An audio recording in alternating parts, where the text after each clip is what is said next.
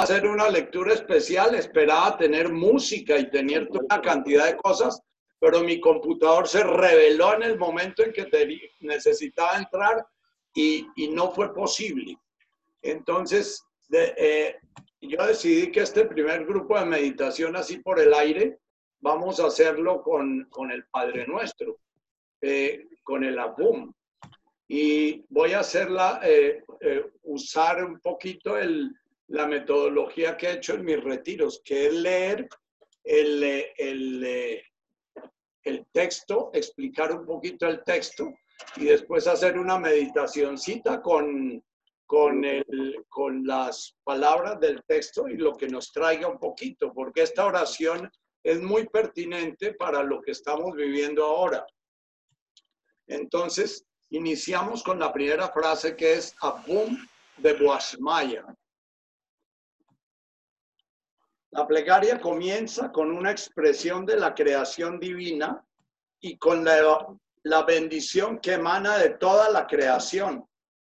Antigua raíz del Medio Oriente, Ab, se refiere a todo fruto, a todos los procesos de generación que proceden de la fuente divina. Esta raíz viene a ser usada en la palabra Abba, refiriéndose a la persona del Padre, pero todavía tiene remanentes de su raíz original sin género en el significado del sonido. Mientras Abum es derivado de la palabra que significa el Padre personal, su raíz original no especifica género y podría ser traducida como paternidad divina. Estas raíces revelan muchos niveles de significado. Bum nos muestra la emanación o el rayo a través del cual la paternidad-maternidad divina, el ser creador, promueve la transformación del potencial creador al acto creado aquí y ahora.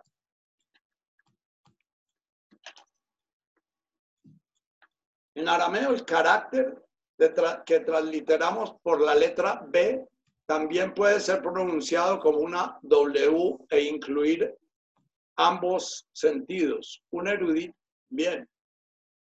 A, lo absoluto, el ser puro, la totalidad y la unidad, fuente de todo poder y estabilidad.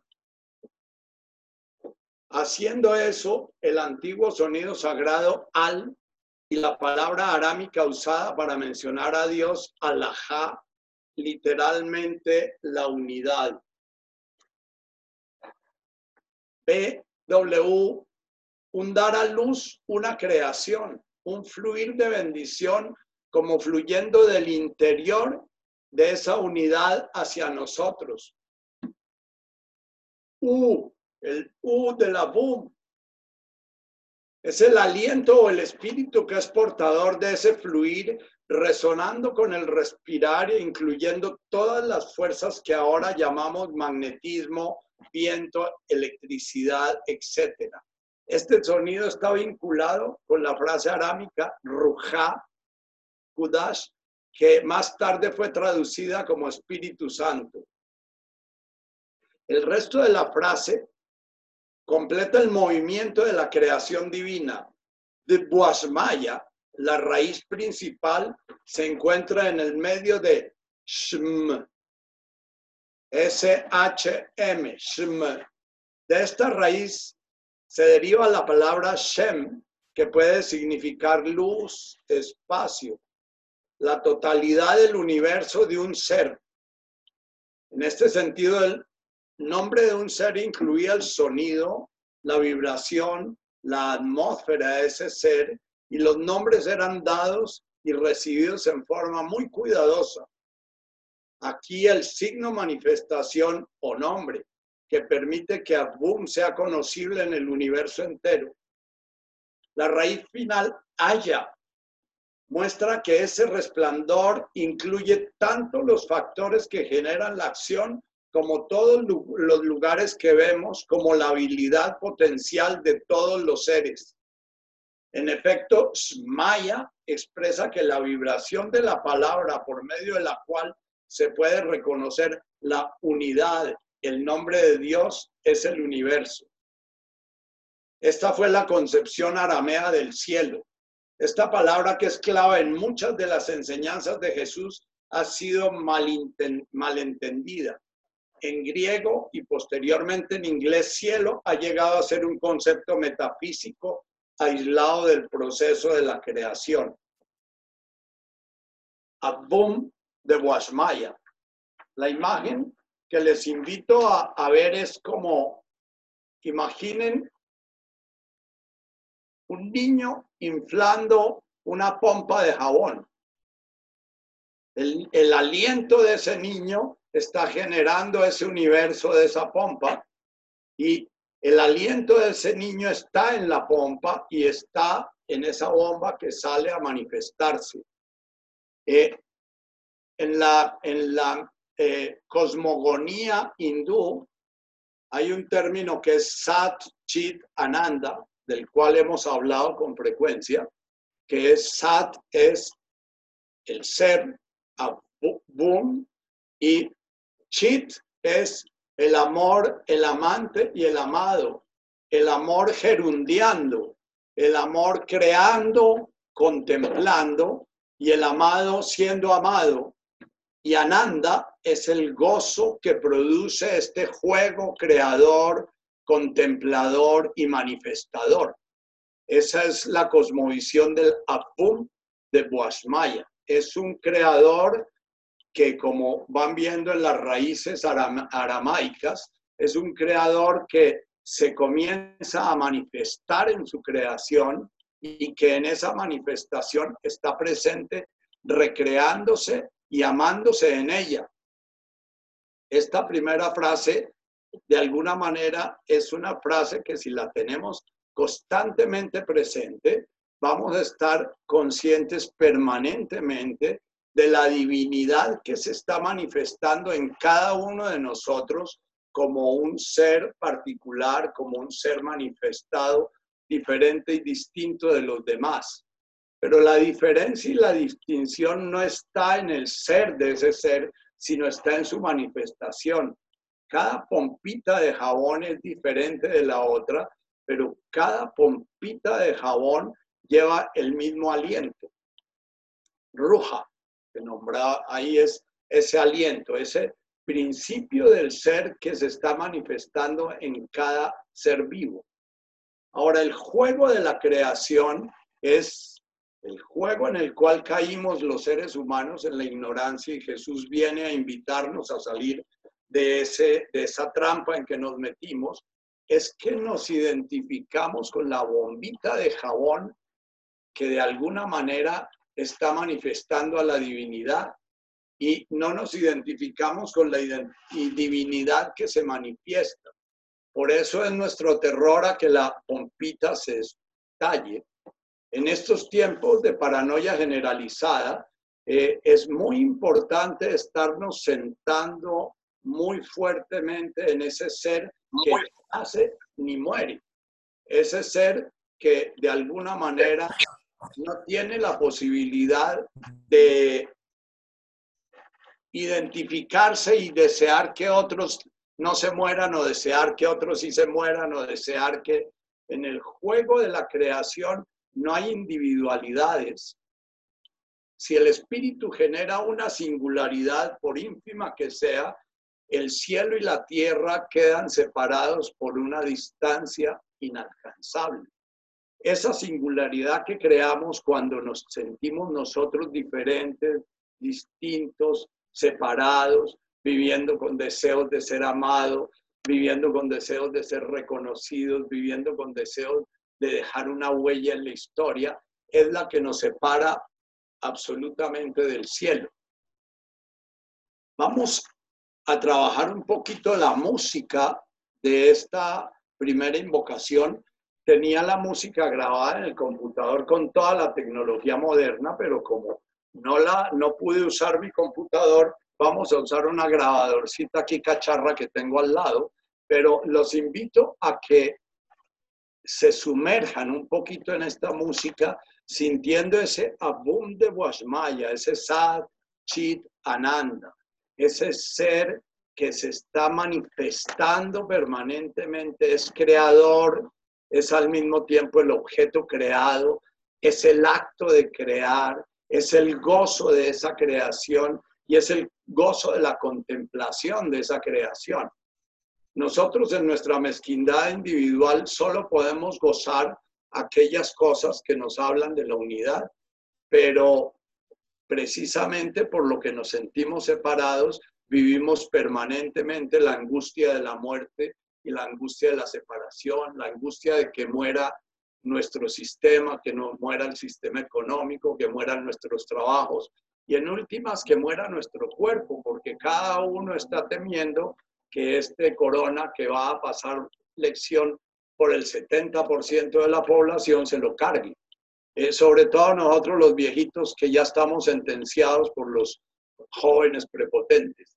Entonces, vamos a cerrar nuestros ojos, a respirar profundamente y cuando inspiro, siento abum. Cuando expiro, dejo que salga el Devasmaya manifestándose. Inspiro, siento el abum y expiro y voy dejando que la manifestación se dé. La manifestación que se está dando en cada pensamiento mío, en cada emoción mía, en cada sensación mía. La manifestación que se está dando en cada acción mía. En cada acción mía es el creador el que está creando a través de mi acción. Abum, inspiro, expiro de Devasmaya. Profundamente voy entrando en contacto con ese abum, ese ser, ese sat. Y voy dejando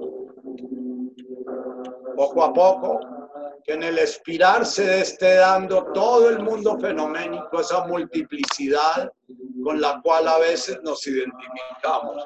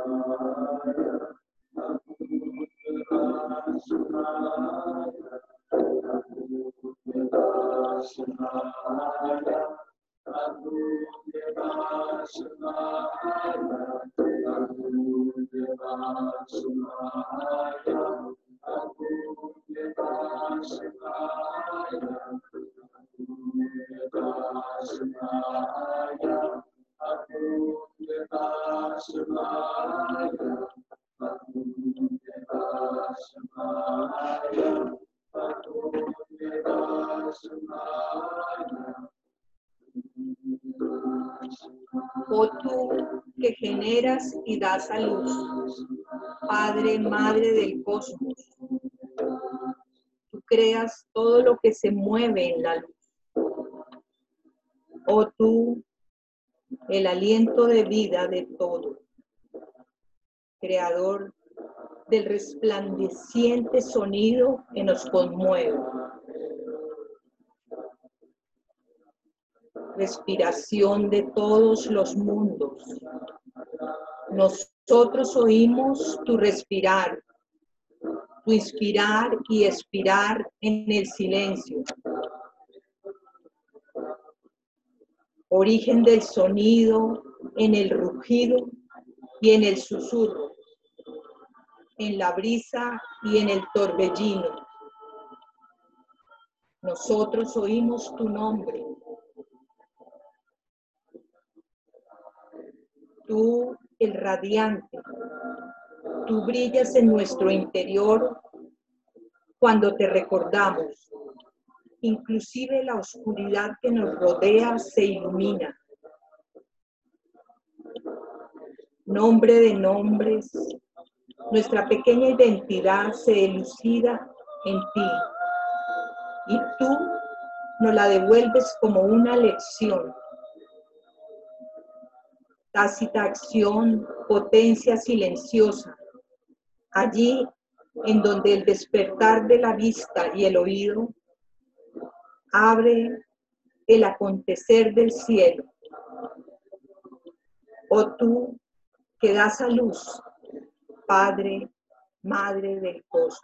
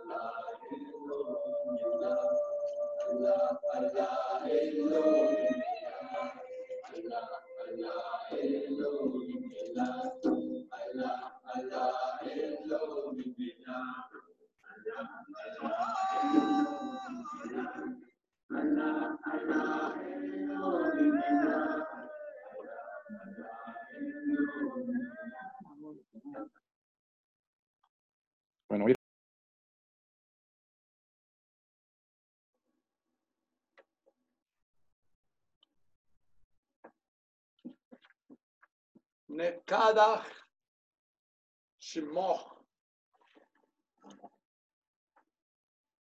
Nekadach Shimoch.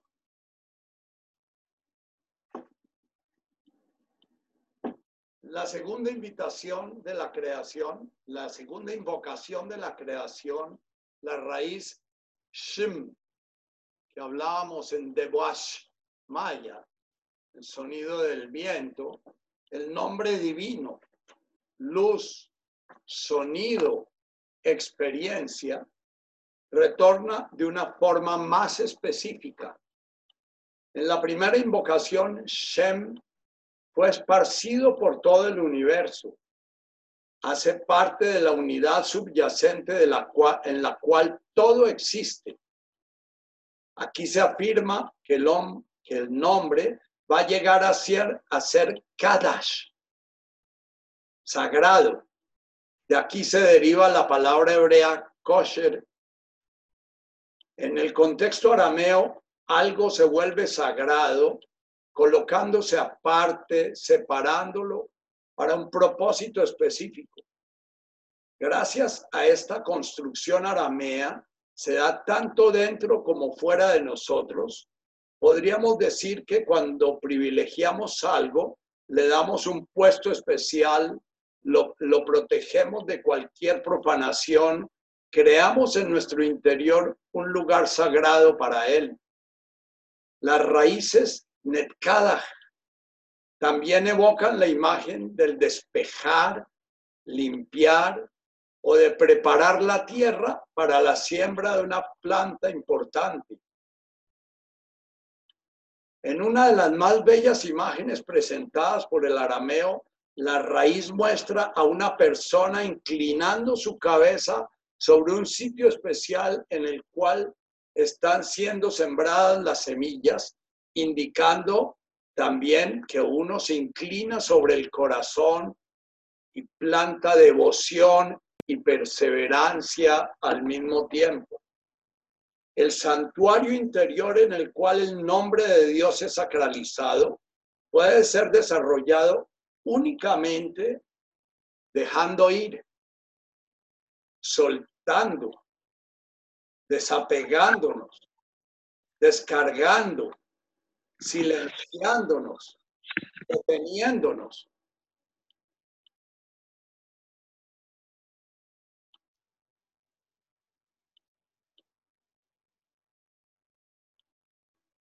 quitándonos la confusión interior que nos mantiene muy ocupados para poder estar en silencio y receptivos a esa aún pequeña voz.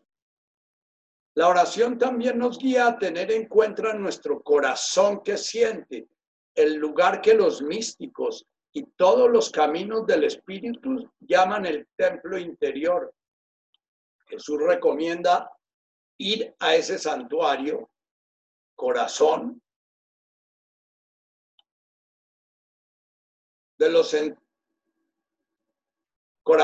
uno de los sentidos de la palabra de Jesús de entrar en la habitación cada vez que oremos.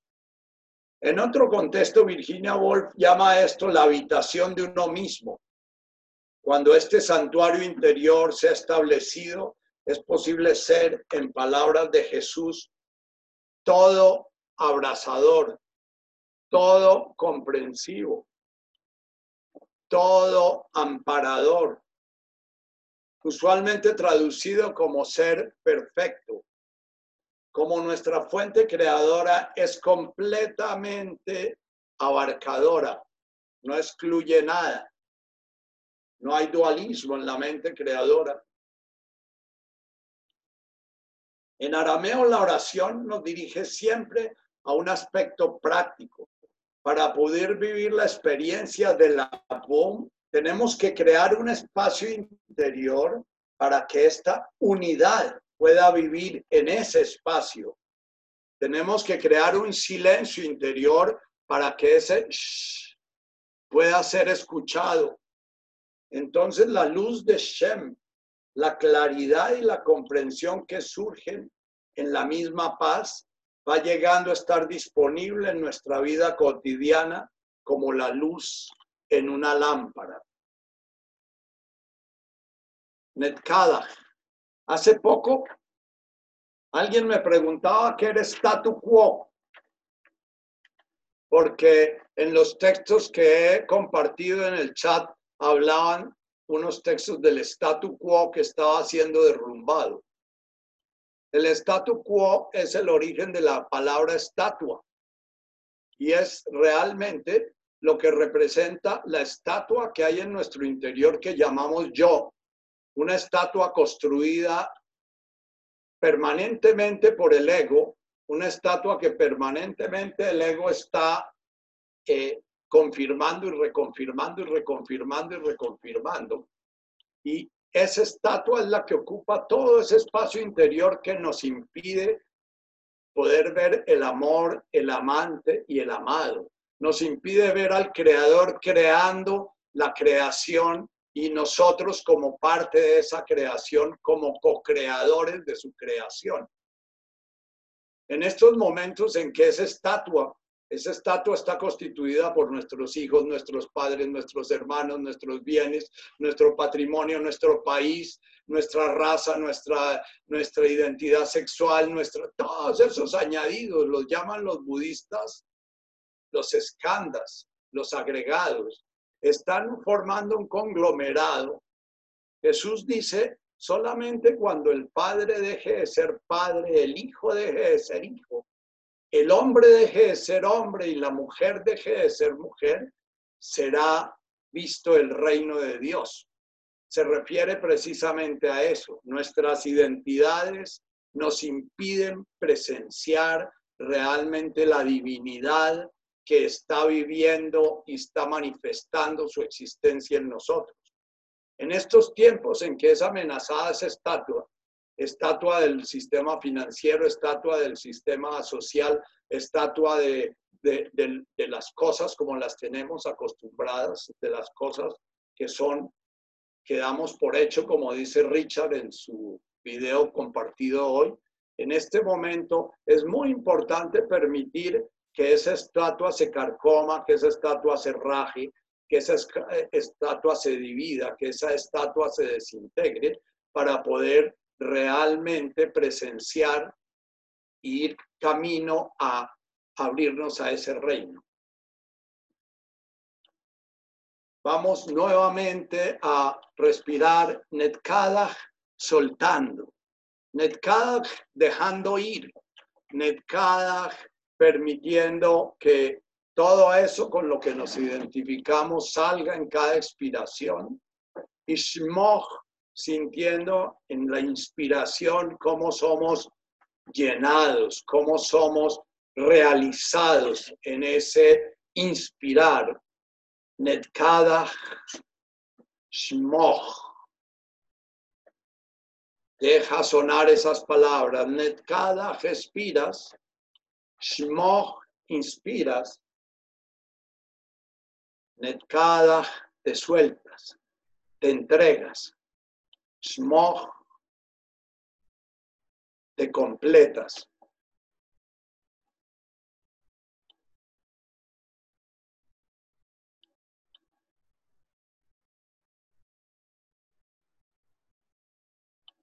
Permite ese sonar dentro de ti.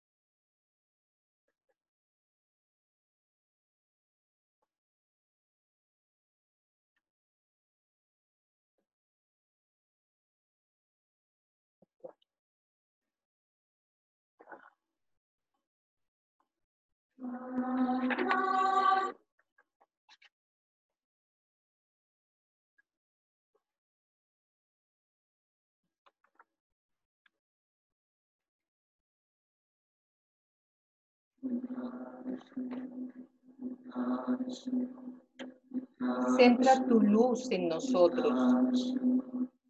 Haz que ella sea útil como los rayos de un faro que muestran el camino. Ayúdanos a respirar un aliento sagrado de tal manera que sintiéndote solo a ti, creemos un santuario adentro en la totalidad. Ayúdanos a desapegarnos. Limpia este espacio interior de perecederas ocupaciones de tal manera que el nombre allí viva. Tu nombre, tu sonido puedan conmovernos. Si afinamos nuestros corazones como instrumentos que vibran en su tono.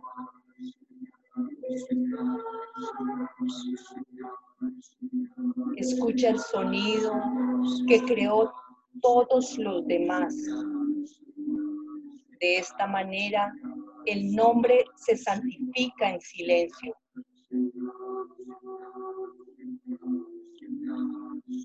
En la paz, el nombre habita. Un espacio de la propia mismidad. Una santidad de santidades que abierta todo lo ilumina.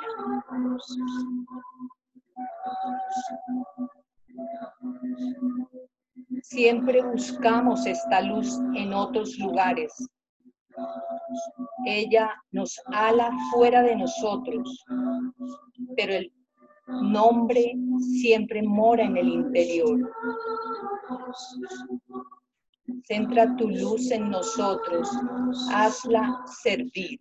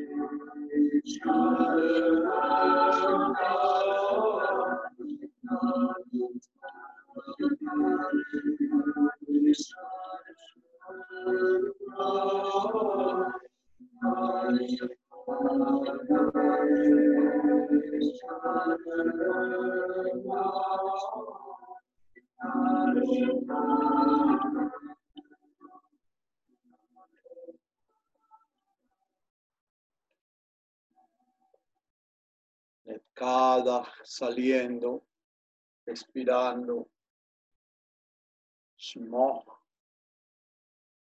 ese yo soy, soy, yo soy, manifestándome en ese fenómeno que llamamos Nacho, Esperanza, Claudia o cualquier otro nombre. Millones de fenómenos, infinitos fenómenos que van manifestando la misma divinidad.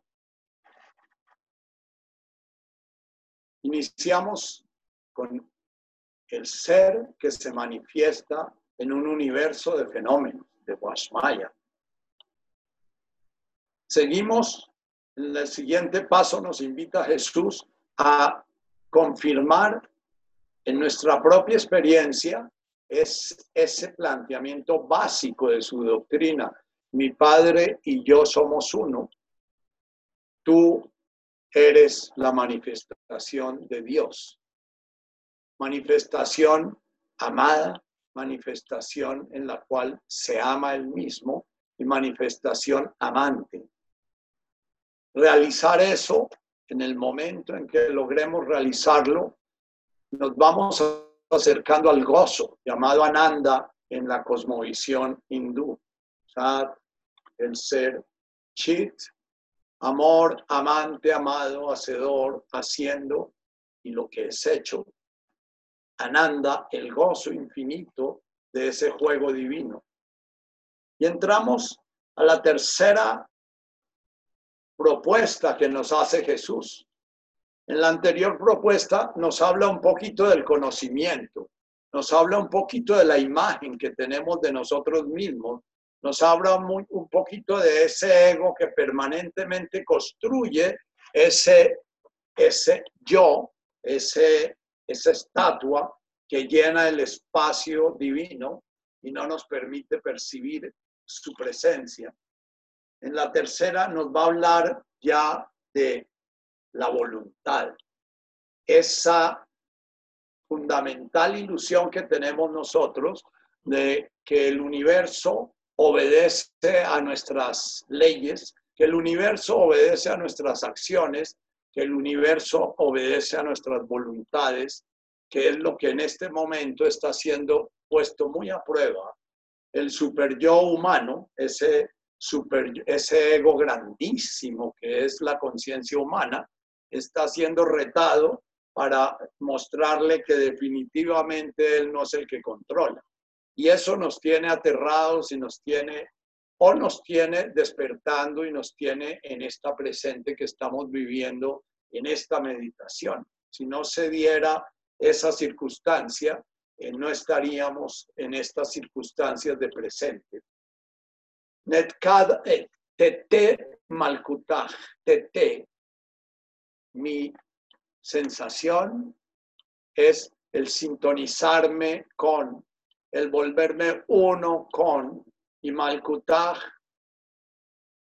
Vamos a oír este sonido permanentemente y ojalá ustedes lo lleven clavado en lo más profundo de la última de sus células, clavado en su corazón y clavado, porque lo que más nos da identidad es el creer que nosotros hacemos nuestra voluntad, el creer que lo que acontece en nuestra vida depende de nosotros. El libre albedrío no es hacer lo que le da a uno la gana. El libre albedrío es elegir o trabajar el camino para descubrir la presencia divina actuando en nosotros, o trabajar el camino para enceguecernos cada vez más en nuestro voluntarismo prepotente humano. La religión científica trata de alguna manera opacar aún más esa presencia divina con su prepotencia. Vamos entonces a leer las frases, las palabras que contienen esta frase o que contienen este sonido, porque el arameo no son frases, sino son sonidos que despiertan conciencia. En la tercera frase de la oración, el espacio sagrado interior es usado para la preparación de una nueva creación. Teté significa ven, pero incluye las imágenes de un deseo mutuo, de la definición de una meta, y en el viejo sentido, una cámara nupcial, un lugar donde el deseo mutuo es satisfecho y el nacimiento comienza. Una cámara nupcial entre la voluntad individual y la voluntad divina, donde se da ese amplexus, ese enorme orgasmo. Malkutaj se refiere a una cualidad de autoridad y de principios rectores que guían nuestras vidas hacia la unidad. Malkutaj es el orden divino que subyace hasta en la máxima partícula, la más mínima partícula de lo que llamamos materia, y hasta en el más inmenso agujero negro, ahí hay un orden divino. Se refiere a una cualidad de autoridad y de principios rectores que guían nuestra vida hacia la unidad. Se justificaría traducirlo como reino, entre comillas, o su análogo femenino. De las antiguas raíces, la palabra conlleva la imagen de un brazo fructífero en condiciones para crear, o la de un embrión enrollado listo para desplegarse con todo el reverdecedor potencial de la tierra. Este es el que dice, yo puedo, dentro de nosotros, y está deseoso, a pesar de todos los obstáculos, de dar un paso en una nueva dirección. Si no hemos permitido que se agriete nuestra identidad, que se agriete nuestra estatua interior, nuestro rígido interior, el yo puedo va a ser dirigido por esa estatuecilla, ese pequeño ser que siente que puede modificar la realidad. La palabra Malkutaj, basada en la misma raíz, fue el nombre de la gran madre en el Medio Oeste, miles de años antes de Jesús. Los antiguos vieron en la tierra y en todo lo relacionado con ella una cualidad divina que siempre se hace cargo de las cosas y dice, yo puedo. Más tarde, todos aquellos que expresan esta cualidad claramente, a todos aquellos que expresan esta cualidad claramente se les reconoció como líderes naturales, lo que nosotros llamamos reyes o reinas. En el sentido colectivo, Malkutaj también se refiere al consejo por el cual cualquier cosa es regida. Los ideales colectivos de una nación o del planeta o de la misma materia. En esta parte de la oración nosotros pedimos que el reino venga a nosotros, clarificando nuestras ideas personales y colectivas en sintonía con las del Creador, hacia una unidad y creatividad como las de la tierra. La voluntad, que es una de las características del hombre posmoderno, que siente que puede todo a través de su tecnología, su ciencia y todas las cosas, es lo que más nos da identidad y más nos genera sensación de soledad y desamparo. Nuestras relaciones de pareja están imbuidas permanentemente de esa sensación de que yo te puedo cambiar a ti o tú me puedes cambiar a mí.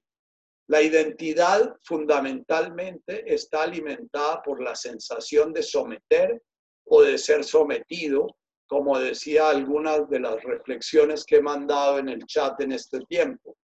Entonces, permanentemente estamos buscando someter o ser sometidos. Ahora nuestro reto es someter ese pequeñito bicho que llamamos coronavirus y entonces hacemos unos enormes despelotes para impedir que ese bichito de alguna manera se manifieste como se vino a manifestar. Y lo que hacemos precisamente para que no se manifieste como se vino a manifestar, precisamente termina siendo Malkutaj. Es el mismo bufón divino, sonriendo, hace que nosotros los seres humanos con nuestra prepotencia nos enredemos en nuestras propias piernas y nos pongamos zancadillo, haciendo una cantidad de cosas con las cuales nos hacemos teóricamente más daño. Pero realmente lo que está pasando es que esa estatua, que es nuestra identidad, está siendo fraccionada, está siendo rajada, está siendo agrietada y tenemos dos opciones: o dedicarnos con nuestra paranoia y nuestro miedo a estar resanándola con estuco permanentemente cada grietica que se le hace, incrementando la agitación mental y la paranoia, o comenzar a permitir el teté Malkutaj, ¿ya? Es que yo esté tan vacío que comienzo a sentir que en cada acción que hago sencillamente se está manifestando el Creador. Pero para poder tener esa claridad tengo que estar viendo permanentemente mi estatua, porque la mayoría de nuestras acciones están al servicio de fortalecer esa estatua y darle solidez. Entonces, el trabajo con teté Malkutaj es un sonido que yo lo llevo permanentemente conmigo cada vez que me irrito, cada vez que me impaciento, cada vez que me tropiezo con cualquiera de las cosas que nos tropiezan en estos tiempos. Siempre invoco el teté Malkutaj, es que mi voluntad pueda ceder el espacio a la voluntad divina y que la voluntad divina sea la que se manifiesta a través de mi existencia. Si la voluntad divina es la que se manifiesta a través de nuestra existencia, vamos a tener unas señales. Las señales claramente son la alegría, el gozo, el amor, la paz, el distensionarnos, el descontraernos, porque el ego está permanentemente contraído, defendiéndose de la realidad que es la que nos agrieta y nos abre a ese ser que actúa a través de nosotros. Tete Malkutaj. Suelta el aire, soltando tu identidad, Tete. Y siente como Malkutaj, ese poder del universo, entra y se manifiesta en ti. Se manifiesta en ti, en tu respirar, en tus pensamientos, en tus acciones, en tus sentimientos, en tus sensaciones, en tu miedo, en tu impotencia. Permite que cada vez que aparece un fenómeno en tu conciencia, ya sea un fenómeno mental, un fenómeno físico, sensorial, un fenómeno emocional, míralo como una creación de ese Malkutaj, contémplalo y con esa conciencia todo abarcante recíbelo sin apego ni aversión, sin criticarlo, sin rechazarlo, mirándolo con compasión para poco a poco irte sintonizando con la voluntad divina. Cierra tus ojos en ese inspirar. El Malkutaj, dejar que te llene, dejar que actúe en ti y soltar ese teté, que tu voluntad se vaya diluyendo, como la gota se diluye en el río, dejando que la corriente del río te lleve.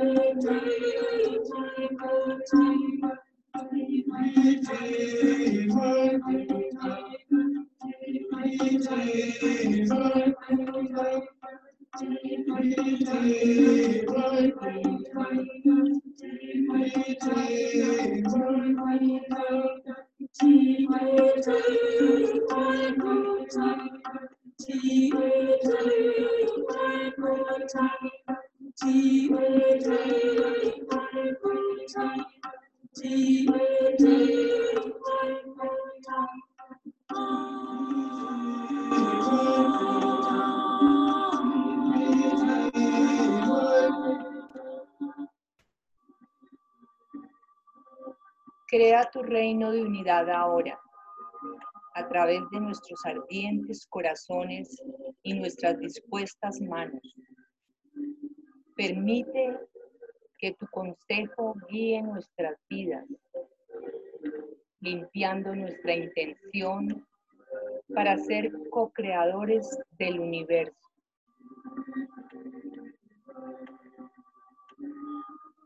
Unifica nuestro yo puedo con el tuyo, de tal manera que podamos caminar como reyes y reinas con toda criatura.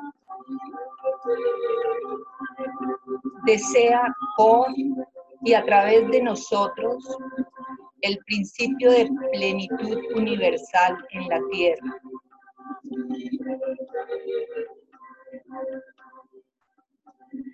Tu principio se hace manifiesto en la existencia cuando nuestros brazos se extienden para abarcar toda la creación. Entra en la habitación de nuestros corazones y prepáranos para el matrimonio del poder y la belleza.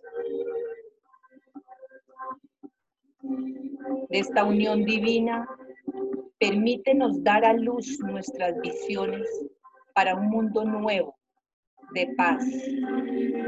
Crea tu reino de unidad ahora.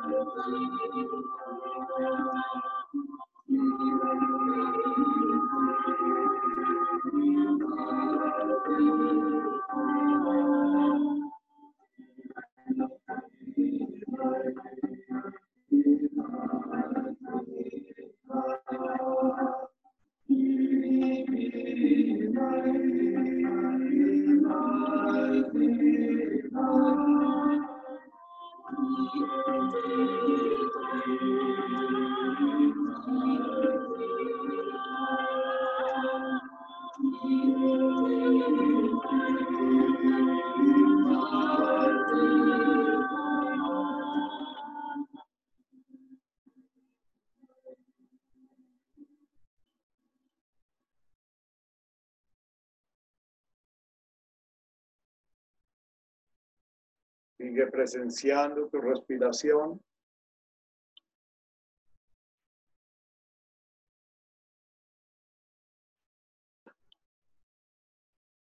Y ábrete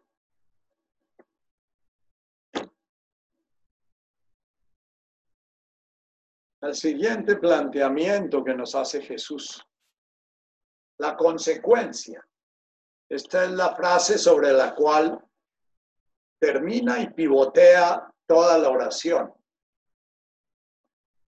La consecuencia de haber creado el espacio a nuestra conciencia para presenciar la divinidad que crea, nos crea, ama, nos ama en nosotros y haber permitido que nuestra voluntad deje de estar al servicio de construir ego, de construir importancia personal, de construir individualidad, de construir soledad, de construir competencia y se ponga al servicio de construir conciencia una, conciencia amorosa.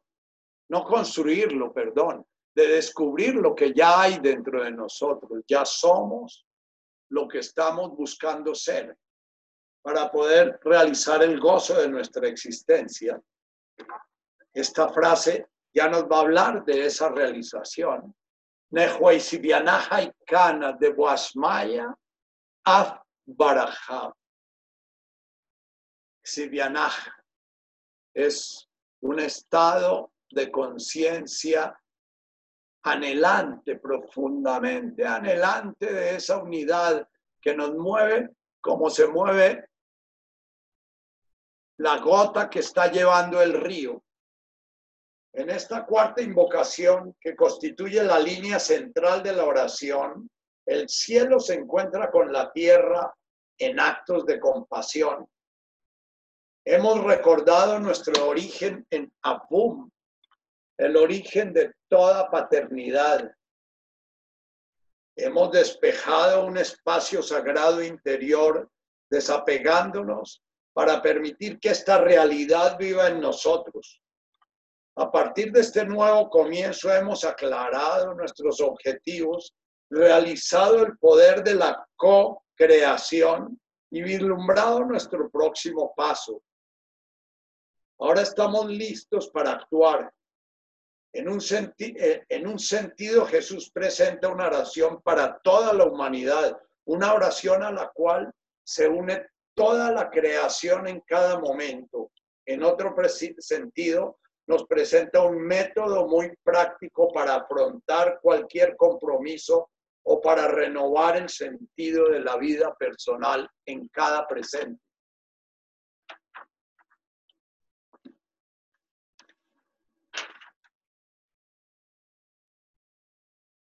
Malkutaj se puede traducir como voluntad, pero no es lo que nosotros llamamos fuerza de voluntad, esforzarse mucho o contraerse, o voluntariedad, fuerza no limitada. En arameo la palabra tiene el significado de un anhelo. Anhelo tiene que ver con el respirar, con la suavidad del aire. Una cooperación armoniosa de acción y deseo que incluye disciplina natural. Anhelo. Anhelo. Nuestro coronavirus nos está haciendo daño en nuestra respiración, nos está ahogando porque él nos ahoga, porque de alguna manera nos defendemos de él, y nos está ahogando porque nos ahogamos para que él no nos ahogue. Esta clase de anhelo del corazón significa que la propia meta o el propio propósito se ha movido más allá del ideal, del estadio ideal o mental. Él llega a ser parte de uno mismo hasta el punto en que uno ya no necesita pensar en él. Todo el ser unido se mueve hacia la meta con certeza. Esta acción no nace de la mente, esta acción nace del corazón, como veremos posteriormente en las bienaventuranzas. La acción que nace del corazón nace del silencio de la mente. El anhelo nace del corazón, que es el nido de la voluntad divina encarnada en el ser humano. Las antiguas raíces de la palabra evocan fuertes imágenes de vórtices, de armonía y de paternidad de una hueste de estrellas surcando los cielos. Espero que la paternidad no los tenga enredados con el problema de género. Podemos traducir maternidad también. Aikana, justo como es la traducción literal, tiene el sentido de la evolución hacia la conciencia y la estabilidad de determinado deseo. De tal manera que pedimos que el deseo del corazón de Dios se exprese de un modo consistente en la forma, a través de nuestras vidas, así como ese deseo se expresa en el sonido y en la luz.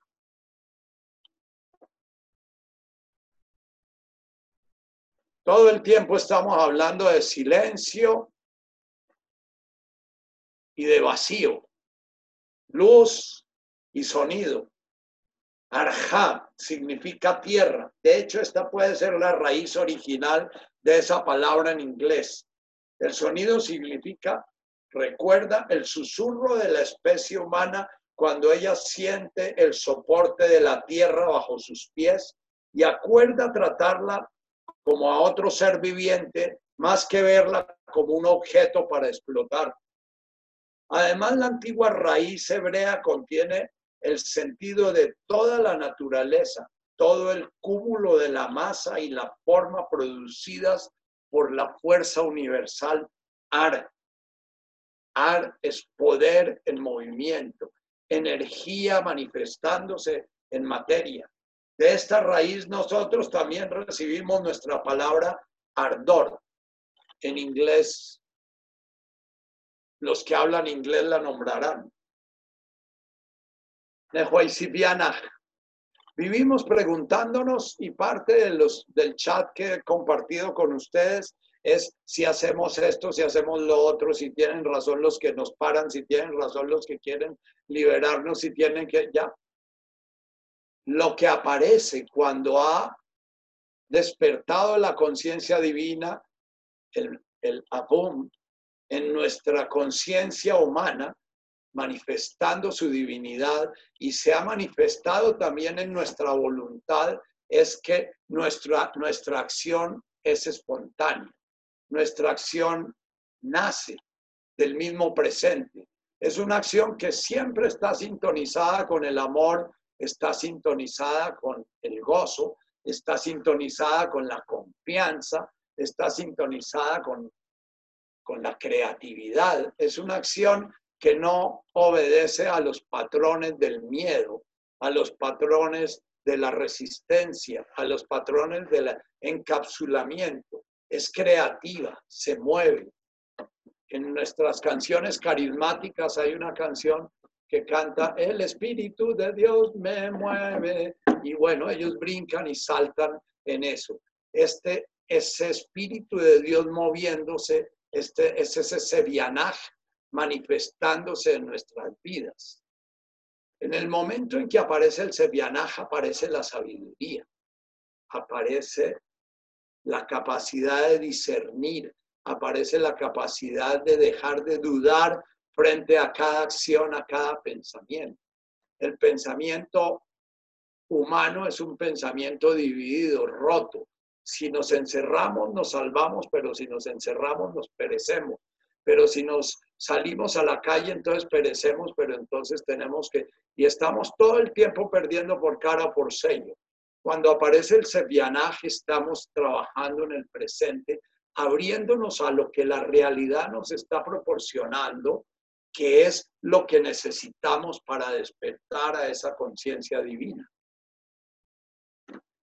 El sevianaj es un canto gozoso, es un gozo. Pueden respirarlo, sencillamente permitir que su respiración entre y salga fluyendo, porque ya el espacio interior y la voluntad está al servicio de esa divinidad. Respiren como les nazca, gocen cada respirar. Todos los que estamos pensando que podamos morir de coronavirus, pensamos que vamos a morir ahogados.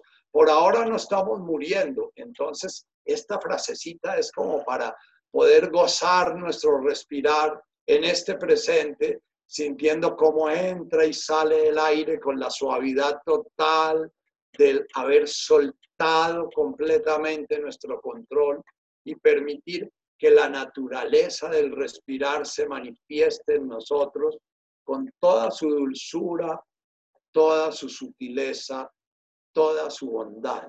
Respira siendo presente la dulzura de tu respirar.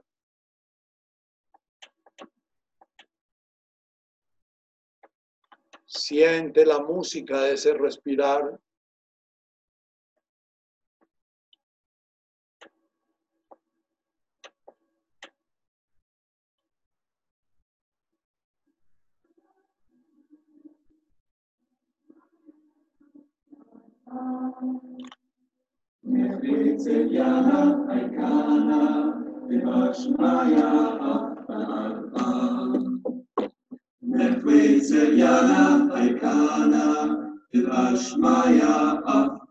Danza tu respirar.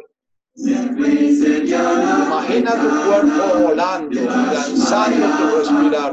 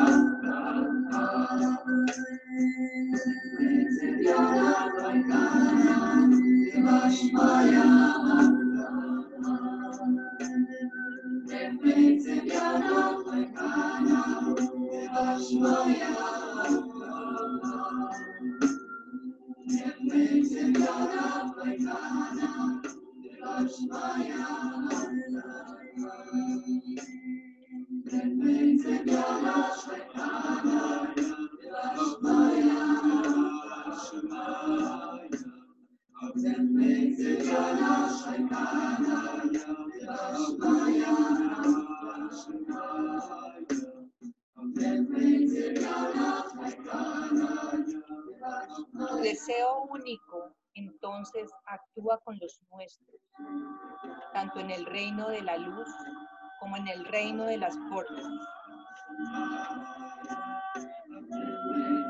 Permite que todas las voluntades se muevan unidas en tu vórtice, como las estrellas y los planetas danzan a través del cielo.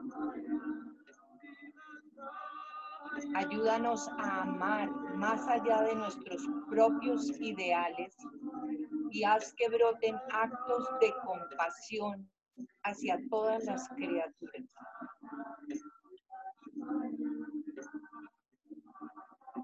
Así como encontramos vuestro amor en el nuestro, permite que el cielo y la naturaleza formen una nueva creación.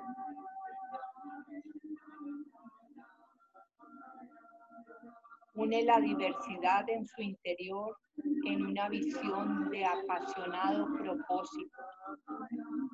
Que la luz conozca la forma. Crea en mí una cooperación divina de muchos yoes, una voz, una acción. Permite que el deseo ferviente de tu corazón una el cielo y la tierra a través de nuestra armonía.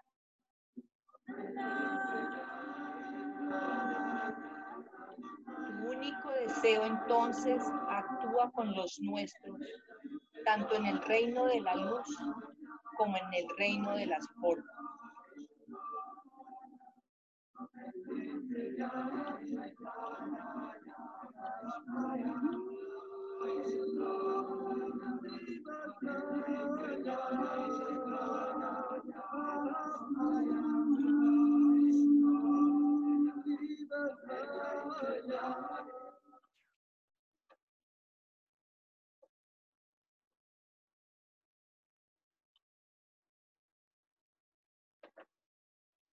Y hemos terminado la primera parte de esta oración o de este planteamiento de Jesús, que es un planteamiento cosmológico, es un planteamiento teológico, un planteamiento místico.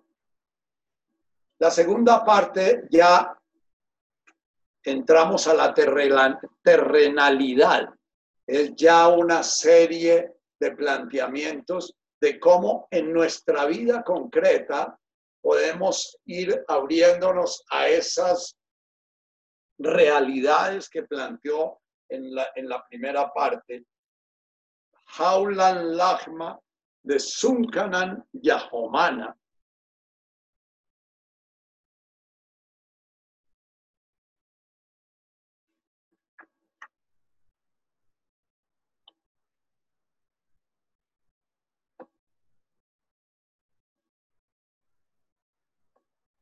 Jaulan, una palabra muy rica en significación. Perdón, vamos a trabajar primero la palabra lagma. Una palabra muy rica en significación. Lagma es tanto pan como entendimiento, como conocimiento, como sabiduría. Alimento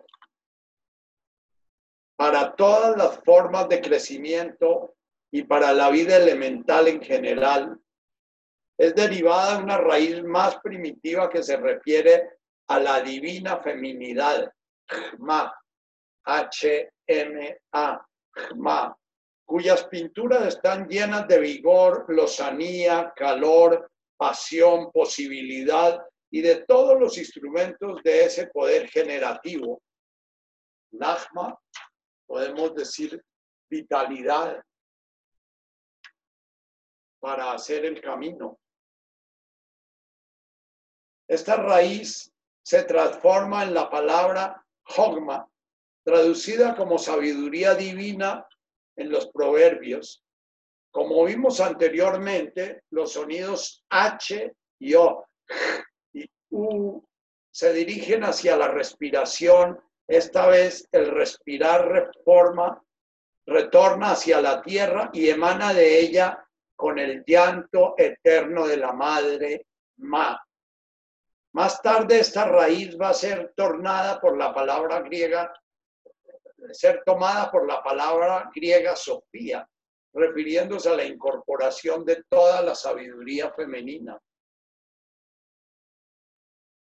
De Sunkanan, Se refiere a las necesidades, pero también puede significar una medida iluminada, un círculo de posesión o un nido.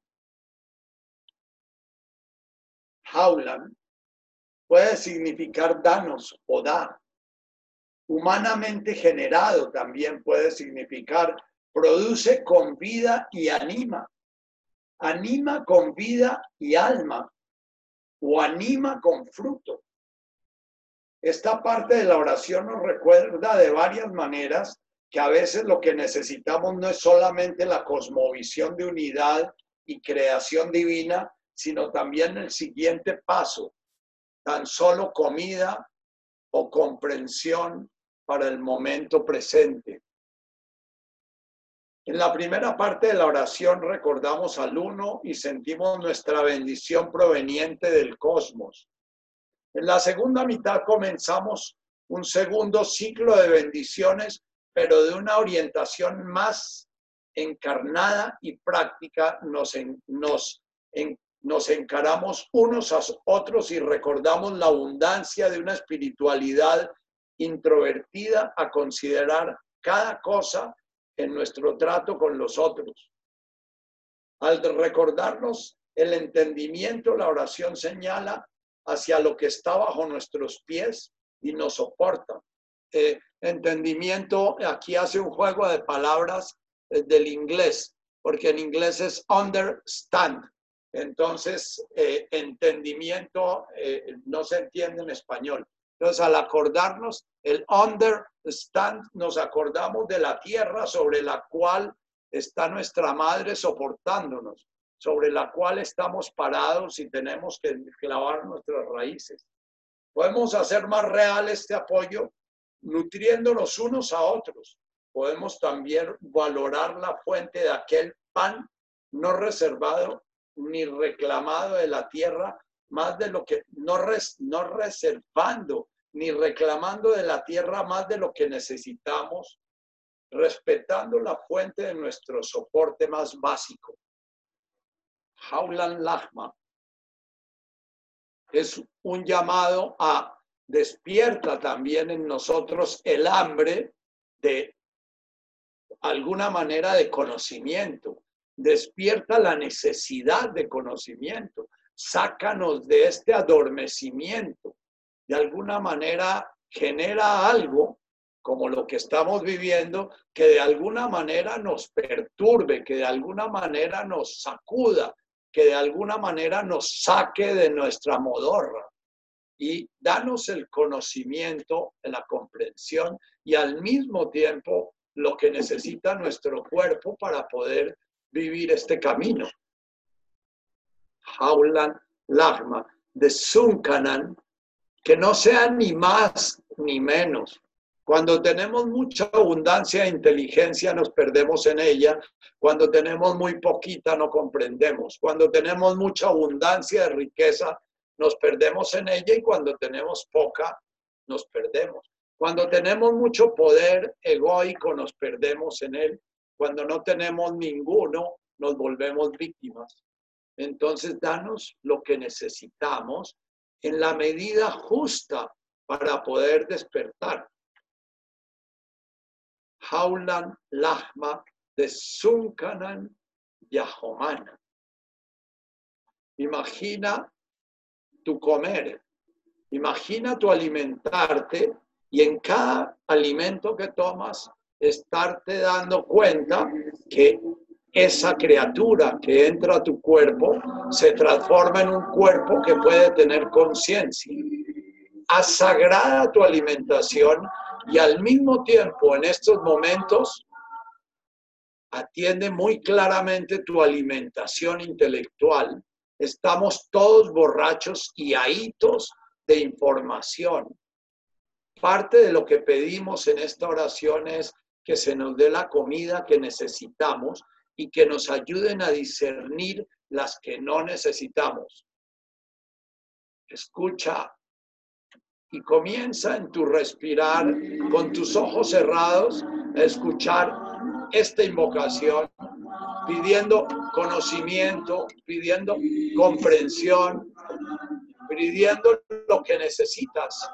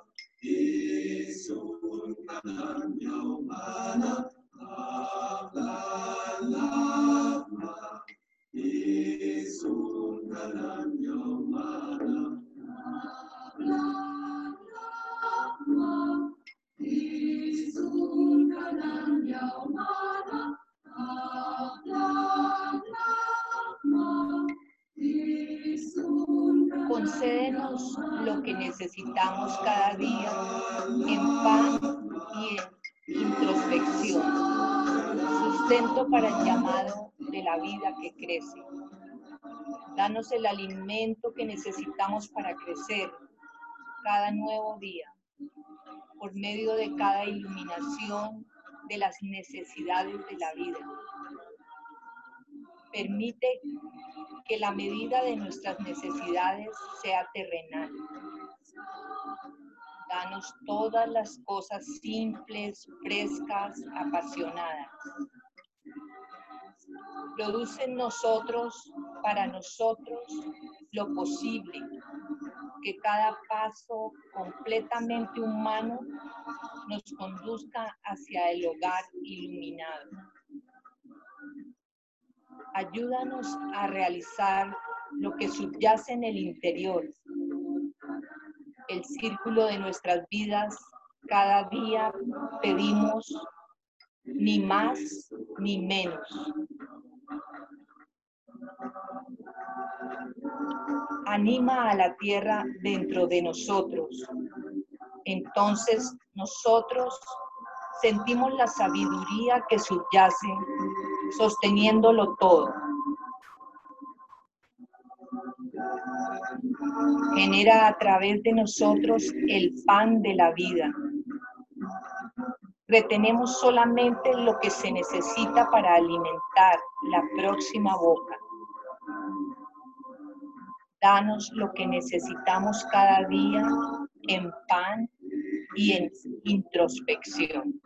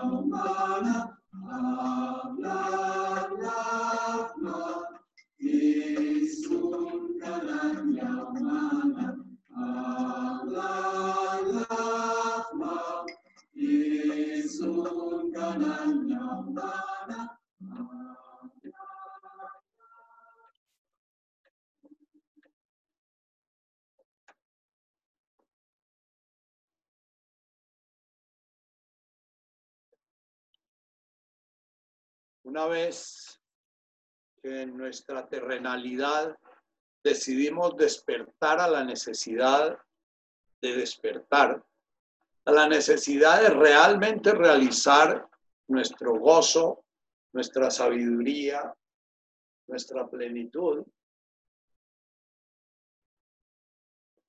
La primera invocación es llamada por los místicos la gracia. Es casi la única invocación que tiene como el corte natural de la oración de nuestras religiones. Le pedimos a la divinidad que de alguna manera nos dé lo que necesitamos, sabiendo de todas maneras por la primera planteamiento de la primera frase, que la divinidad está en nosotros mismos. Entonces, es un llamar a esa parte divina a que nos permita conocer, nos permita actuar, nos permita tener la fortaleza para iniciar ese proceso del despertar. La segunda frase ya es una frase que tiene que ver directamente con algo profundamente importante y relacionado muy de cerca con el Netkadach Shimoch.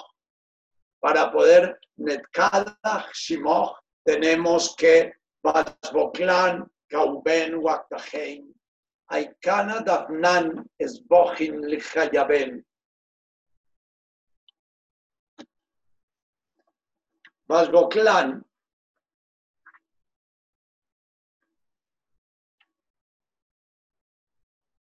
así como en la anterior oración invoca una mayor encarnación a un sentido terrenal de bendición, esta línea nos pide un mayor dejar ir, soltar. Dejar ir, soltar, relajar significa perdonar. Perdonar no es un acto que se lleva a cabo de una persona hacia otra. Perdonar es soltar el nudo que tenemos identificándonos con algo, con una deuda, con algo que nos faltó, con la madre que no nos quiso, con lo que sea. Este es otro regalo que nosotros podemos otorgarnos el uno al otro, una oportunidad para soltar los errores con que nos atrapamos a nosotros mismos y unos con otros en nudos, en enredos. El reclamo, la justificación, la disculpa, todos son lazos que mandamos para generar identidades anudadas con el otro.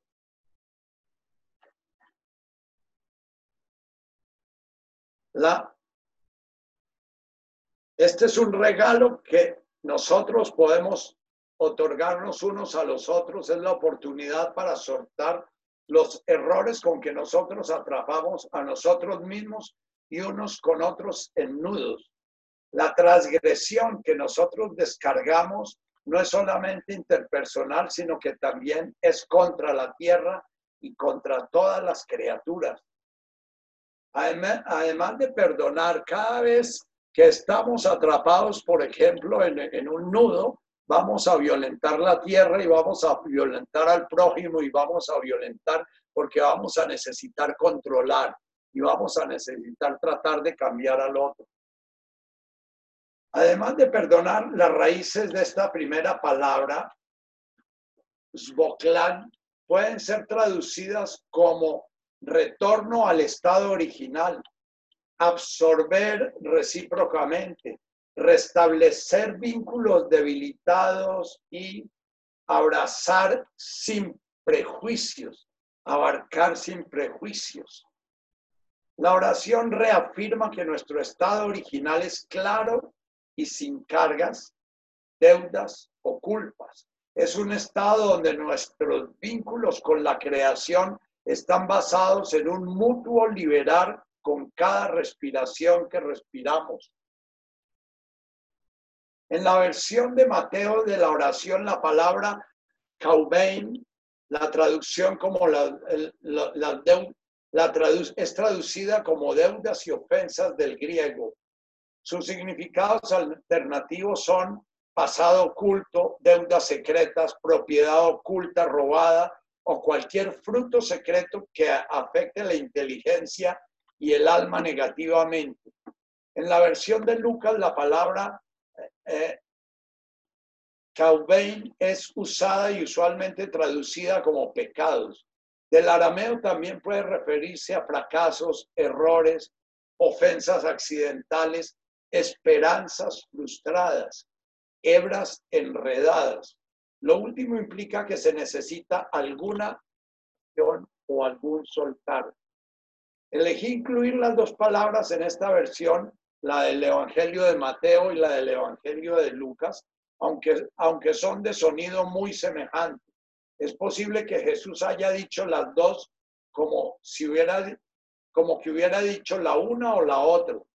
La palabra aikana, justo como, así como, nuevamente nos recuerda, como en la cuarta línea, que la liberación debe ser hecha consistente y regularmente si queremos que nuestras relaciones enredadas sean de nuevo completadas y estables.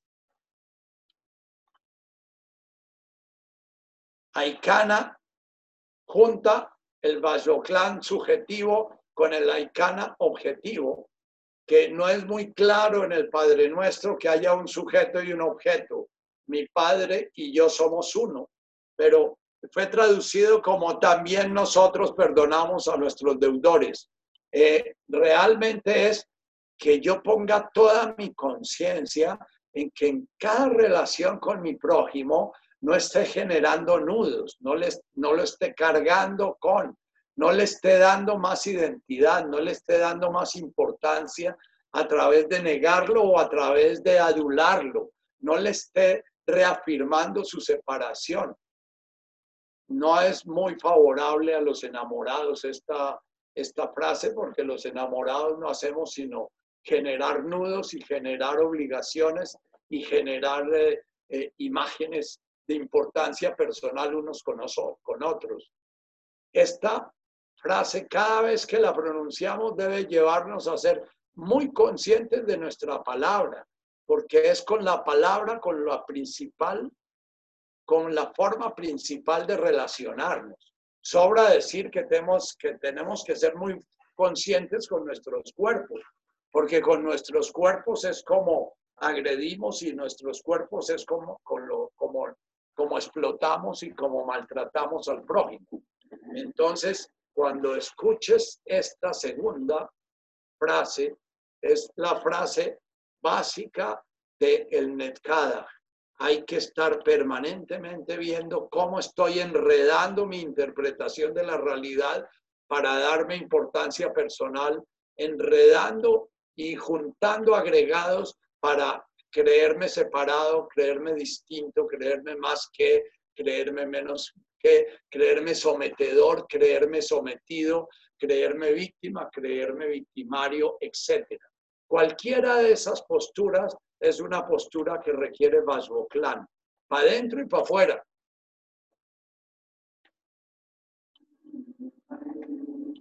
Respira, Vajoclán, suelta tu aire. Y en el caubén de tu inspiración, siente todos esos nudos, sientes todas esas deudas, sientes todas esas rigideces en tu interior, sientes toda esa imagen de ti mismo que atas permanentemente en cada palabra que dices, en cada defensa que haces de tu planteamiento, en cada discusión.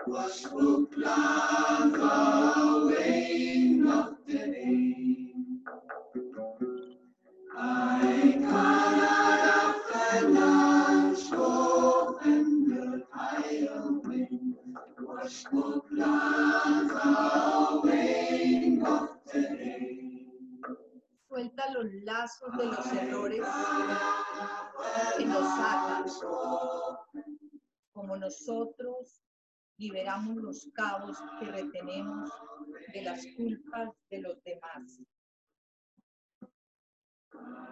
Perdona nuestro oculto pasado, nuestras secretas vergüenzas, así como nosotros perdonamos con firme y permanente propósito lo que otros ocultan. Aligera la carga de nuestras deudas secretas, así como nosotros eximimos a otros de su necesidad de reparar. Borra las cicatrices interiores que nuestros fracasos dejan, así como nosotros limpiamos nuestros corazones de las faltas de los otros.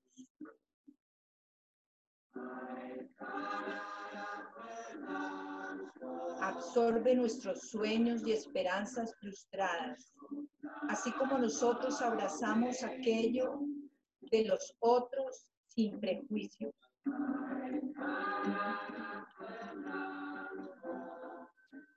Desenreda los conflictos interiores, de modo que podamos enmendar nuestros vínculos sencillos del corazón con los demás.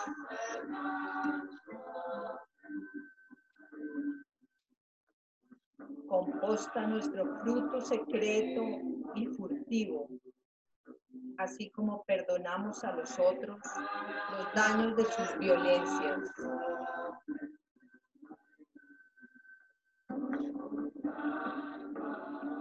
Suelta las cuerdas de los errores que nos atan, como nosotros liberamos los cabos que retenemos de las culpas de los demás.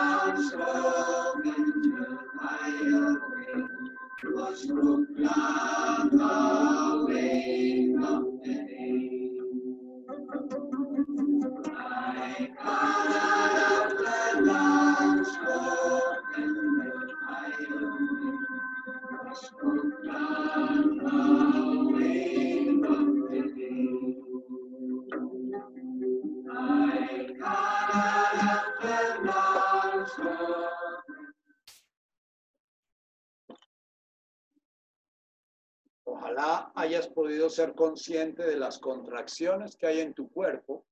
Las contracciones que hay en tu cuerpo reflejan las contracciones que hay en tu imagen de ti mismo, en tu imagen mental y en tu imagen emocional.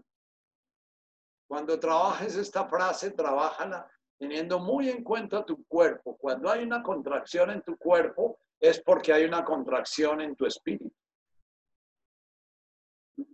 Seguimos a la siguiente frase, ya la penúltima frase de este planteamiento de la terrenalidad, del camino que nos ofrece Jesús.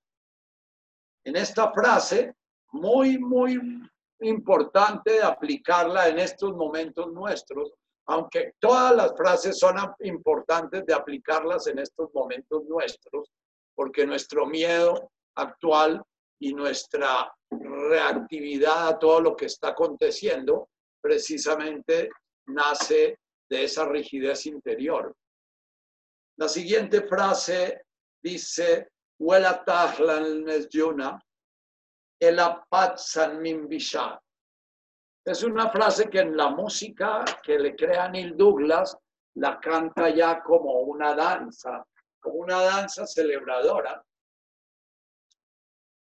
De alguna manera es un último planteamiento muy claro de Jesús, que fue descrito en el budismo como penetrar la vía no es ni fácil ni difícil, en cuanto que no haya ni amor, ni odio, ni elección, ni rechazo. Estas son probablemente las líneas menos comprendidas y, debido a la versión griega, las más erróneamente traducidas de la oración. En la versión aramea, nadie afuera de nosotros nos lleva a la tentación. Esta es la frase traducida por el Padre Nuestro como y no nos pongas en tentación y líbranos del mal. Nadie nos lleva a la tentación y mucho menos Dios. Huela Tajlan puede ser traducido como no permitas que nos comprometamos con, no permitas que nos enredemos con, no permitas que seamos seducidos por las apariencias de, no permitas que acumulemos lo que es falso o ilusorio. Nesyuna puede ser traducido como tentación en el sentido arameo de algo que lleva a la duda, a la vacilación, a la agitación interior, a la tormenta mental, desviándonos del propósito de nuestras vidas. Estamos rodeados de ruido que nos lleva a desviarnos, y es muy importante que la paradoja divina hace que precisamente lo que nos desvía es lo que nos tenga reunidos. Las antiguas raíces invocan una imagen de una bandera ondeando al viento, agitada de un lado para el otro, como una mente que permanece indecisa debido a las seducciones del materialismo, incluyendo el materialismo científico, el materialismo espiritual, el materialismo general. Es la imagen del olvido, una pérdida de uno mismo en las apariencias, una pérdida de uno mismo en la masa, una pérdida de uno mismo en el superyo cultural, una pérdida de uno mismo en el dónde va Vicente, para dónde va la gente. Estos son momentos en que es muy importante estar usando nuestra cabeza, pero cada vez que la usamos, estar viendo si la estamos usando para ser sometedores o sometidos, para ser víctimas o victimarios, para identificarnos con una postura, o si la estamos usando para poder ver qué es lo que nos dice la divinidad en cada movimiento. Es la imagen del olvido, una pérdida de uno mismo en las apariencias. Es un fracaso en el mirar más adentro cuando la situación nos llama a ello. El fin de mi chat fue precisamente buscar el que no nos perdamos en las noticias y no nos perdamos en el terror generado por el superyo cultural. Habiéndonos involucrado en el trabajo de la justicia, él llama la justicia el pan y la compasión el perdón, o sea, el trabajo de tener lo justo, lo que necesitamos para mantenernos vivos y conscientes. Y el perdón, la segunda línea. En las líneas precedentes llegamos de nuevo a ver nuestras limitaciones junto con el dolor y el sufrimiento que nos causamos tanto a nosotros mismos como al resto de la creación. La oración nos recuerda aquí que no debemos olvidar nuestros orígenes en la creación y en el aliento divino, ni tampoco consumirnos ardientemente sobre todo aquello que necesita ser hecho. O sea, que no nos dejemos arrebatar por la acción y la acción y la acción que nos está llamando este sistema virtual. Lo digo personalmente, me está chupando y me está tragando. Y cómo poder discernir qué hay que oír, qué no hay que oír, qué hay que comunicar, qué no hay que comunicar, porque de alguna manera cada ser humano tiene su propia realización de la divinidad.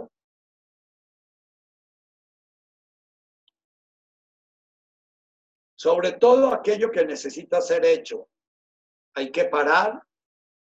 Esta línea, junto con la próxima, nos empuja a una nueva apertura en el gozo. El Apat Sanim Bishá fue traducido como aléjanos del mal. Bishá no significa mal o error, sino en el sentido hebreo o arameo, la inmadurez, el infantilismo. Esa parte de nosotros que sigue esperando que mamá nos resuelva las cosas, o que el Estado nos resuelva las cosas, o de una acción inadecuada. La raíz nos señala hacia un sentido de lo que nos demora o nos distrae en el avance, así como un sentido de vergüenza interior por no producir el buen fruto, la acción indicada en el momento indicado. Patsam puede ser traducido como la pérdida de la atadura de, dar libertad de, romper la cerradura que nos ata.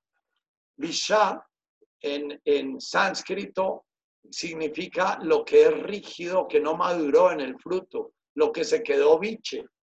Entonces, en nosotros han quedado núcleos infantiles biches que están siempre esperando la solución de afuera.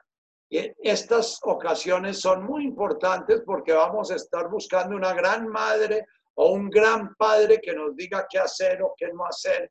Y vamos a estar todo el tiempo enajenados si de alguna manera esos núcleos infantiles son tocados. Vishá es también el fanatismo, Vishá es la psicorrigidez, Vishá es aquellas partes de nosotros mismos que no aceptan escuchar la realidad ni aceptan dejarse tocar por la realidad. Entonces, en esta frase yo los invito a meditar un poquito esos movimientos que tenemos desde ser unas veletas que vamos de un lado para otro con nuestra mente así diletante. Yo no publiqué en el chat una comunicación que me pasaron que se volvió muy agresiva porque sentí que ya tocaba mucho ese lenesyuna. Y también estemos mirando hacia nuestro interior qué nos hace rígidos. Lo que más nos hace rígidos son los mecanismos de defensa más infantiles, los mecanismos de defensa del niño que en estos momentos despierta sus memorias de muerte. Y o vamos pasando de la candidez en la cual creemos todo lo que nos dicen a la paranoia en la cual creemos que todo el mundo es un mundo perverso que nos quiere joder. Entonces, estemos muy centrados en esta frase en estos tiempos. Medítalo, sencillamente vuelve a tu respiración. La respiración está en tu centro. La respiración te permite ver tu vishá y ver tu lenesyuna, ver tu veleta y ver tu parte rígida que no se puede comer como una papaya que no madura.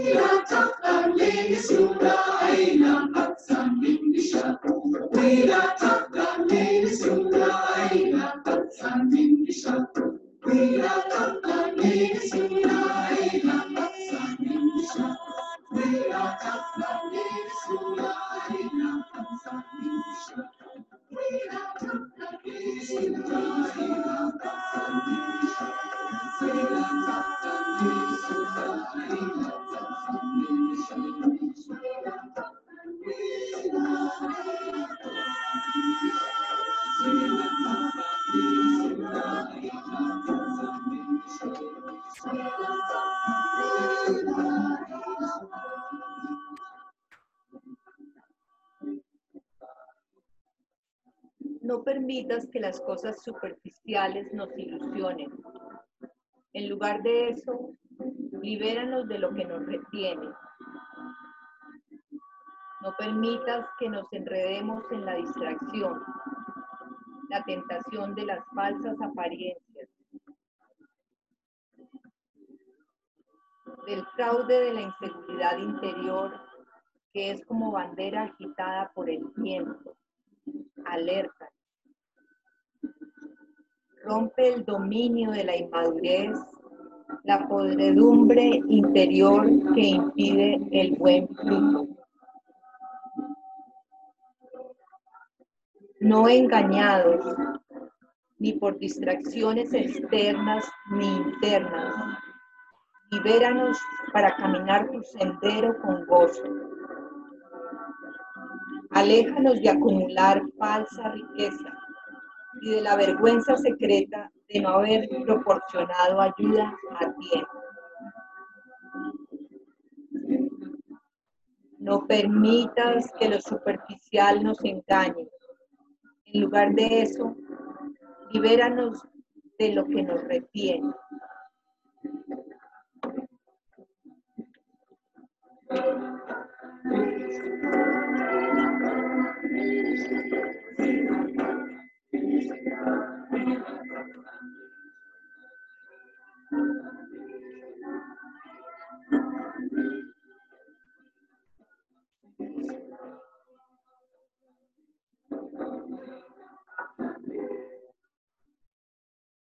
Como siempre en nuestros grupos de meditación, mi lectura y mi verborrea hace que acorte las meditaciones. Quería tener más tiempito para las meditaciones, pero el tiempo se nos corrió. Entonces vamos a terminar con la conclusión de esta oración, con la frase más bella, y es una invocación que yo llevo permanentemente en mi corazón. Metul de laje malkutaj, wahaila watesbukta, lajlan almin, amén. Este es un canto a la creación y es como la explosión del Abum de Boasmaya o el cerrar el Abum de Boasmaya. Leo las notas con los pedazos de ojo que me queda, que ya casi no veo.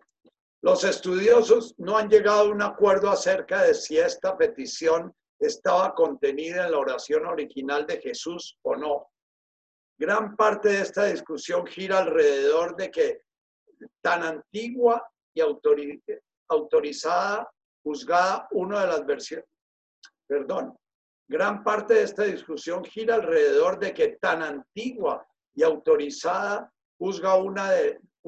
versión aramaica Peshita de Mateo.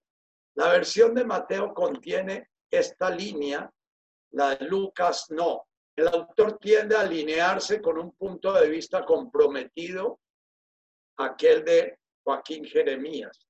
No les voy a leer la disertación de los exégetas de por qué esta línea sí existe o no, porque para mí sí existe. Entonces voy a la interpretación directamente. Reforzamos nuevamente, retornamos a la visión creativa de Dios, el poder que lleva a cabo estas visiones y la belleza que añade gracia y arte a ellas. La antigua raíz del aji representa más que la simple idea de posesión. Fue traducido en nuestro evangelio cristiano como pues tuyo es el reino. Ellas muestran una imagen que siembra, un campo fértil y abundante, lo suficiente para producir cualquier cosa. La imagen de un universo visto como el jardín divino, en el cual todo lo que se da en él es bello, hermoso y amable. Esa última, ese añadido mío. Malkutaj retoma el tema cósmico del yo puedo, retoma ese tema de un orden que subyace hasta en la última partícula de la materia y subyace en absolutamente todos los órdenes sutiles de manifestación, en un pensamiento, en una emoción. Cada pensamiento, cada emoción que aparecen en tu conciencia son Malkutaj y están producidos por Malkutaj. La realeza que permea el universo, que permea, que está allí presente. Haila se refiere a la fuerza de la vida o la energía que produce o sustenta. Haila es la energía manifestándose. En este sentido, no es un poder sobre, no es ni una dominación ni nada de esas cosas, que es lo que maneja nuestro ego. Los poderes dominantes o sometidos que hablan de conspiraciones. No es un poder sobre, sino un poder al unísono con toda la creación natural, es un poder inmanente en la creación, un poder que se está manifestando en cada ser que se manifiesta.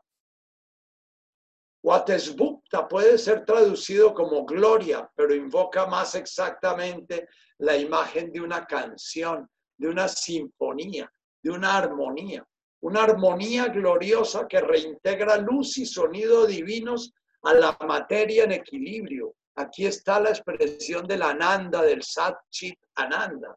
Es si estamos realmente en contacto con nuestro ser real, estamos gozosos y armónicos y sintiendo un amor profundo, estético y emocional a este universo. Las raíces de las palabras también presentan la imagen de un fuego generativo que lleva al asombro, el asombro que hemos perdido. Cuando Jesús dice, si no os volvéis como niños no entraréis en el reino, se refiere a eso. Hemos perdido la capacidad de asombrarnos ante el mismo coronavirus, de sentir el poder divino manifestándose en su juego hermoso y decir, bueno, ¿qué quieres de nosotros?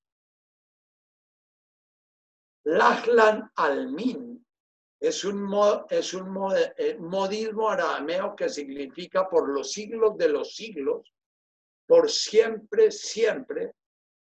Es demasiado abstracto. Las raíces arámicas significan literalmente de reunión en reunión, de creación en creación, de pensamiento que nace en pensamiento que muere, de inspiración en inspiración.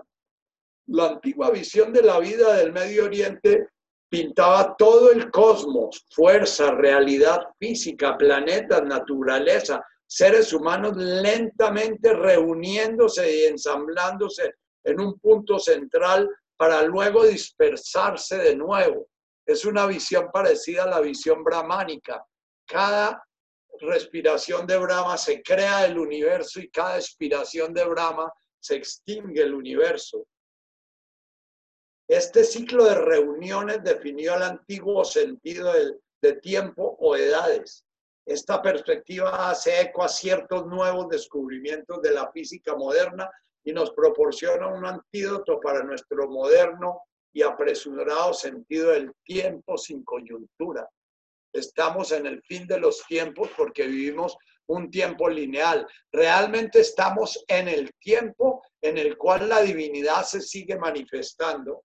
La palabra amén sellaba los acuerdos en el Medio Oriente. Era un juramento solemne, probablemente mejor que nuestros contratos escritos.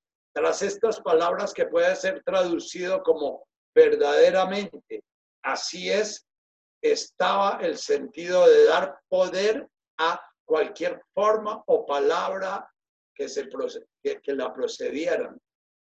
Ha continuado llevando este significado en la tradición de la música gospel. De sus antiguas raíces, amén presenta la imagen de un terreno en el cual está lista para producirse una determinada cosecha.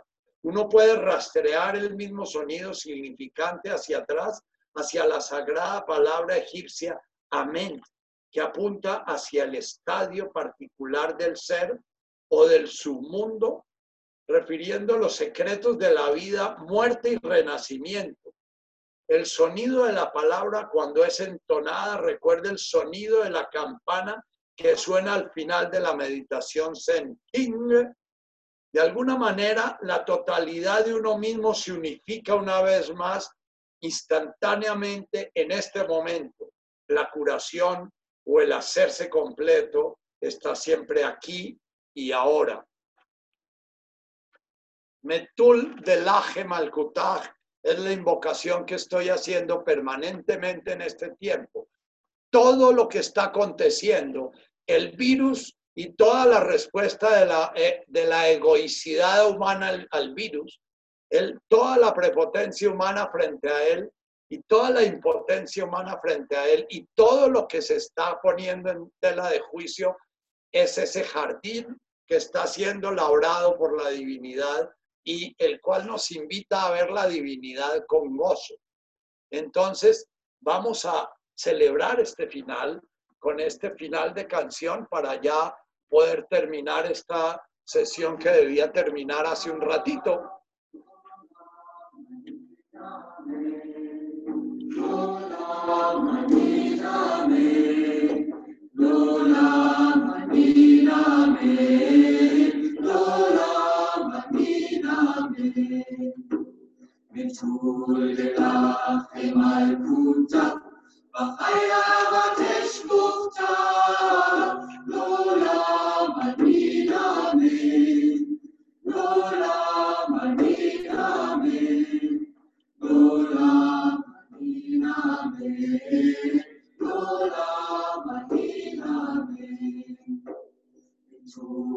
Oh, tu luz que engendras y das a luz, Padre, Madre del colmo, del cosmos, tú creas todo lo que se mueve en la luz. Concentra tu luz dentro de nosotros, hazla útil, así como los rayos de un faro muestran el camino. Crea tu reino de unidad ahora, a través de nuestros ardientes corazones y dispuestas manos. Tu deseo único entonces actúa con los nuestros, en toda luz como en todas las formas. Otórganos lo que necesitamos cada día en alimento, en visión interna, en comprensión. Sustento para la llamada de la vida que crece en nosotros. Suelta los lazos de los errores que nos atan, así como nosotros soltamos los cabos que retenemos de las culpas de los demás. No permitas que las cosas superficiales nos distraigan.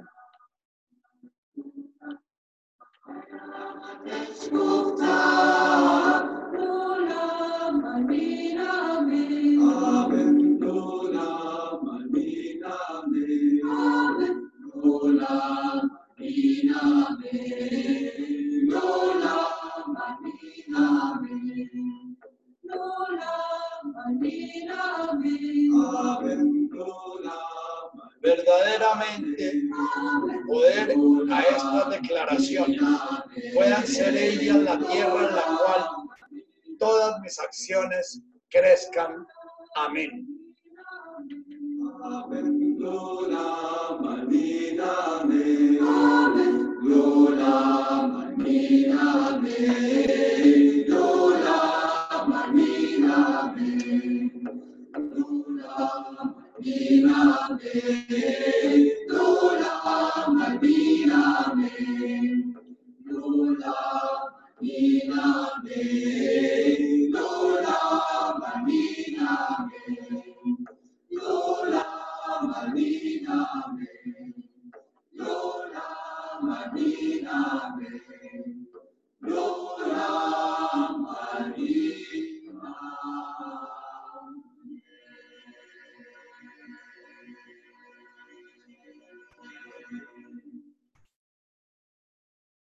Mil gracias a la Tatica que nos ayudó a este encuentro, gracias a la tecnología que me siguió poniendo trampas, pero me pone a prueba mi soberbia y mi paciencia. Mil gracias a Giovanna que nos ha manejado este grupo con paciencia y aceptando una cantidad de colados que he pedido y que han pedido algunas otras personas que si los podemos colar.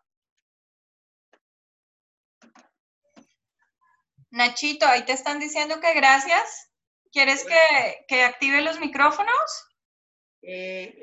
Tatica, creo que está como muy tarde. Bueno, activémoslos por 10 minutos máximo y después los que no alcancen a hablar ni nada pueden escribir al chat que yo le echo una lecturita. Bueno, perfecto. Hola. Ahí ya están, ya pueden hablar. Bueno, gente. Gracias. Gracias. Bueno, gracias a ustedes que vinieron. Nacho, gracias. Gracias. Gracias. Gracias, Nacho. Nacho, gracias. Con gusto. Muchas gracias, Nacho. Qué maravilla. Nachito, muchas gracias. Bueno, Bueno, me alegro que me hayan podido acompañar y que hayamos podido hacerlo. A las 7:30 creí que no lo iba a poder hacer y dije, Malcutaj me está jugando una pasada. Chito, preguntan qué va a pasar con la grabación. Ah, yo no sé si esa grabación se puede montar en el grupo o si esa grabación, ¿qué se puede hacer con ella, Tata? Es muy pesada, pero puedo subirla a un WeTransfer y permitirles durante un par de semanas que la descarguen. Va a ser difícil que la vean en un celular, pero la pueden descargar a un computador si quieren. Ah, bueno, entonces si tú me haces ese favor para seguirte agradeciendo en tu tiempo corto y más pesada. Adriana, solo el audio. Solo el audio. Ok, más fácil, puedo pasar solo el audio, perfecto, que es más sí, lineal. La otra es, exacto, muy pesada si pasas con el video. Súper, igual se los paso por WeTransfer apenas se termine de cargar, ¿bueno?